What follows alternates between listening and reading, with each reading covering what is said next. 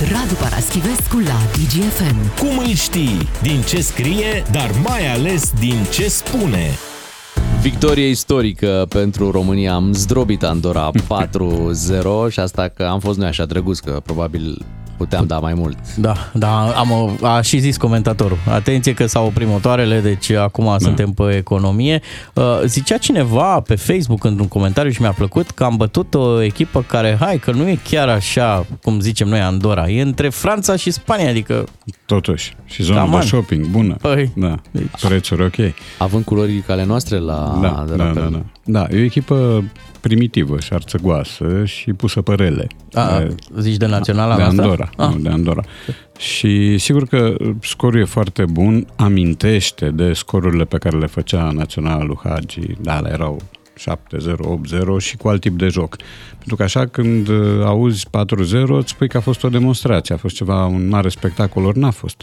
Uh, România a jucat cât a lăsat adversarul, iar adversarul a fost dur de multe ori, uh, predispus la șicane, la fragmentări. Uh, Da, scorul e foarte bun pentru că la un moment dat, după criteriul rezultatului direct, apare golaverajul, deci aveam nevoie de așa ceva și aveam nevoie de rezultatul ăsta care să îndulcească un pic semieșecul cu, cu Bielorusia. Dar nu mai, nu mai e semieșec acum. Semieșecul, asta avem să spun, care iată victorie. trebuie reevaluat, pentru că Bielorusia ne-a făcut un bine, nu ne-a cam făcut lumea bine în grupa asta, noi ne-am făcut cel mai puțin bine până ieri. Să fie primit, mamă. Uh, un 3-3 neanunțat de nimic și cu 3-1 până în minutul 88 pentru Bielorusia, ceea ce Cu este Elveția, absolut... da, să spunem. Elveția, la elvețieni acasă, ceea ce este absolut neverosimil.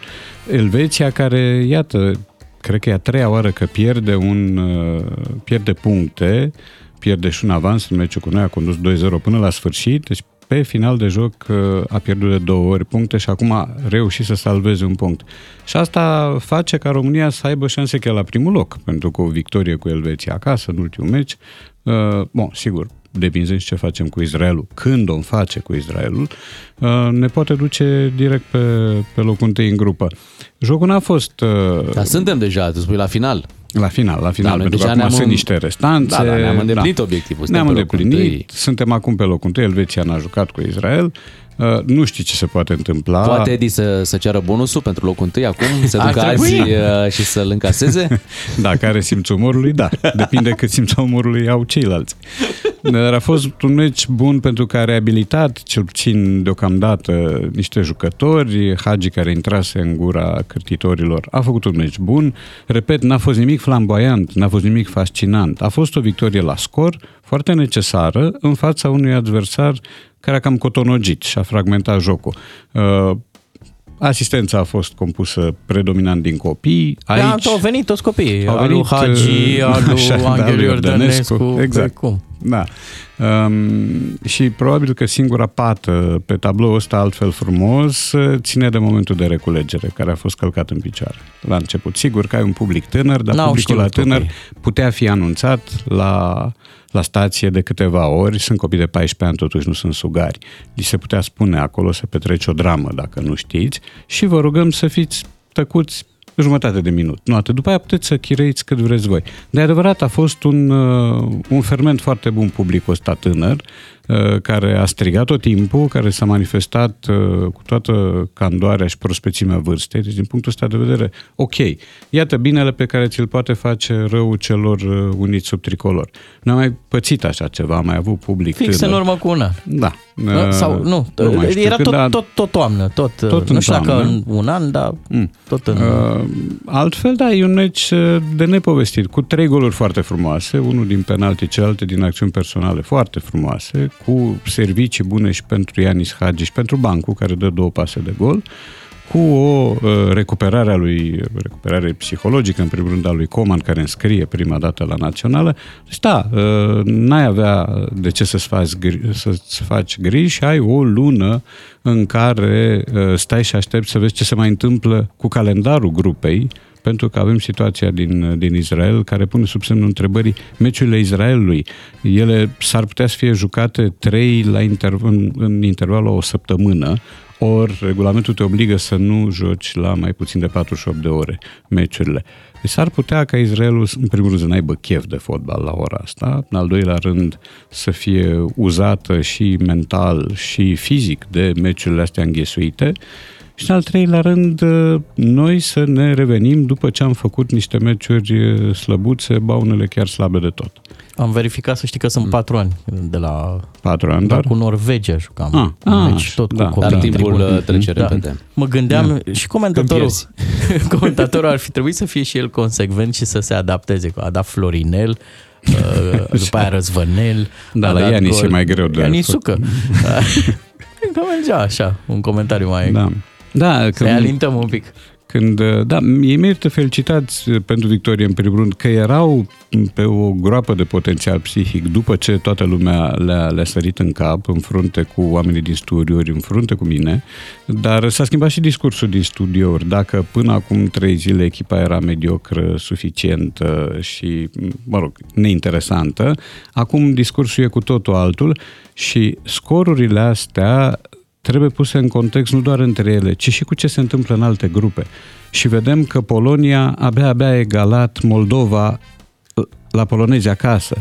Vedem că Cehia a învins Feroe cu un prăpădit de 1-0 din penalti. Rușine. Cehia. Vedem că în Croația a fost vicecampioană mondială, pierde două meciuri la rând. Ne întoarcem la vorba lui Victor Piciurcă că nu mai există echipe Nu mici. există Avea echipe mici, dreptate. da, există, Da. există. Am avut aseară una uh, în fața ochilor. Aia e o echipă mică și prăpădită și care joacă un soi Uite de ce fotbal. noroc a venit tocmai Da. la noi. E. Radu, luăm o scurtă pauză. Dacă vrei să tragi o concluzie, te rog. Dacă nu, Nu, luăm... concluzia asta este că rezultatele sunt imprevizibile, că nivelarea se produce în jos, nu în sus, și că avem o lună de relativă liniște până să atacăm ultimele două meci. Revenim în câteva minute cu Radu Paraschivescu.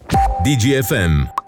Matinalii DGFM. La radio, dar și în văzul lumii, în direct pe Facebook. Ca să știi.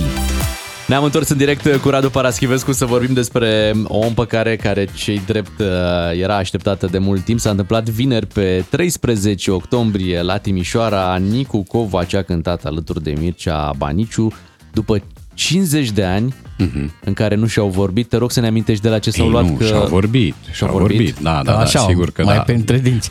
Da, au avut uh, perioade, bun, și, de, și legate de felul în care unul dintre membrii Phoenixului cânta piese compuse de altul, fără ca celălalt să-i fi dat voie, că între timp se răciseră raporturile. A rămas ceva uh, neplăcut și după ce Phoenix a plecat și Mircea Baniciu n-a vrut să plece cu ei în Germania, deci au existat mici și cane. Dar cum s-au împăcat în văzul Dar, lumii, cum se uh, zice. Acum, hai să vedem dacă s-au împăcat. Pentru că eu aici cu cuvântul ăsta am o problemă. Ei s-au întâlnit. Ei s-au întâlnit, s-au reîntâlnit și surpriza frumoasă pentru care cei, pentru cei care erau de față acolo la Timișoara a fost că Baniciul l-a invitat pe Nicu Covaci să, să cânte cu el pe scenă. Putem De- să ascultăm un mic fragment din ce s-a întâmplat mare acolo. surpriză pentru dumneavoastră, o reîntâlnire, să-i spun, epocală, i-aș zice. nu știu dacă nu pot să-i spun și mai mult. Invitatul meu pe scenă este Nicu Covaci. Oh, Sunt onorat, sunt onorat să fiu aici și cânt cu ocazia asta pentru voi. Încerc, încerc să cânt, eu nu mai am voce cu voi. O, Doamne.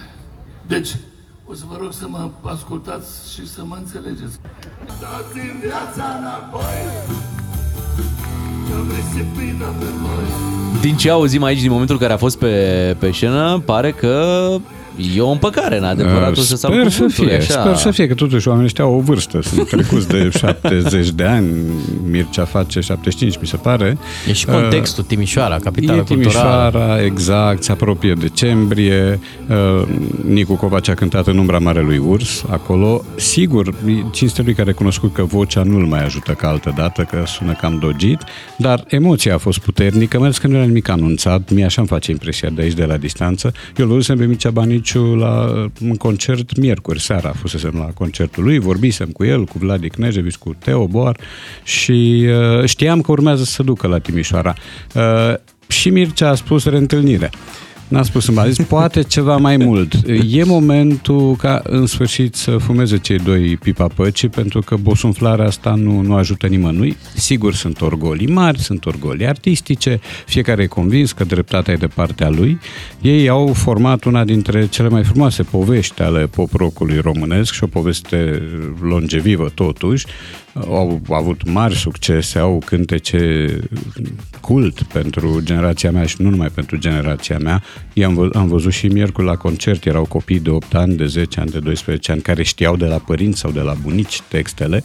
Uh, erau tineri de 20-30 de ani. Prin urmare, da, ar fi frumos. Uh, momentul a fost uh, spectaculos prin, prin elementul surpriză, și prin felul în care Mircea i-a dat chitara lui Nicu, să cânte și prin felul cum s-au îmbrățișat la sfârșit. Asta nu era prevăzută în protocolul evenimentului, mi se pare. Și din punctul ăsta de vedere, eu ca semi-bănățean mă simt foarte cum zic, mă simt încântat și îmi pare bine că s-au netezit niște asperități, s-au redeschis niște drumuri care nu o să mai însemne poate noi albume, noi succese, noi turnee, dar o să însemne un cer ceva mai senin pe care e păcat să existe nori ăștia plumburii ai șicanelor și ai nervilor. Sau noi, și sau trebuie... noi certuri, că da. știi că dacă da. vrei să, să te cerți, trebuie mai întâi să te împaci. Și trebuie să mai, să mai menționăm un lucru, că acest episod vine la doar câteva săptămâni, cred că sunt trei uh, săptămâni de când, de când uh, fata lui Mircea Baniciu, Ana Baniciu, da. s-a măritat cu un domn pe care îl cheamă Covaci. Edi Covaci, da? nu este, într-adevăr, nu este băiatul, să spunem că nu, da, nu da, este da, băiatul lui Nicu legătură. Covaci, dar era cumva, treaba da. asta a anunțat. Da, da, da. da și viața e ironică, adică îmi dau seama cum, arat, cum arăta figura lui Mircea când Ana i-a spus el este viitorul meu soț, îl cheamă Covaș, dar nimeni nu e perfect. Radu, ți mulțumim, ne reauzim Bucurie. cu Radu joi. Acum ne pregătim de întâlnirea cu Irina Rimes pentru că ea vine la DGFM imediat după știrile de la 9 și jumătate. DGFM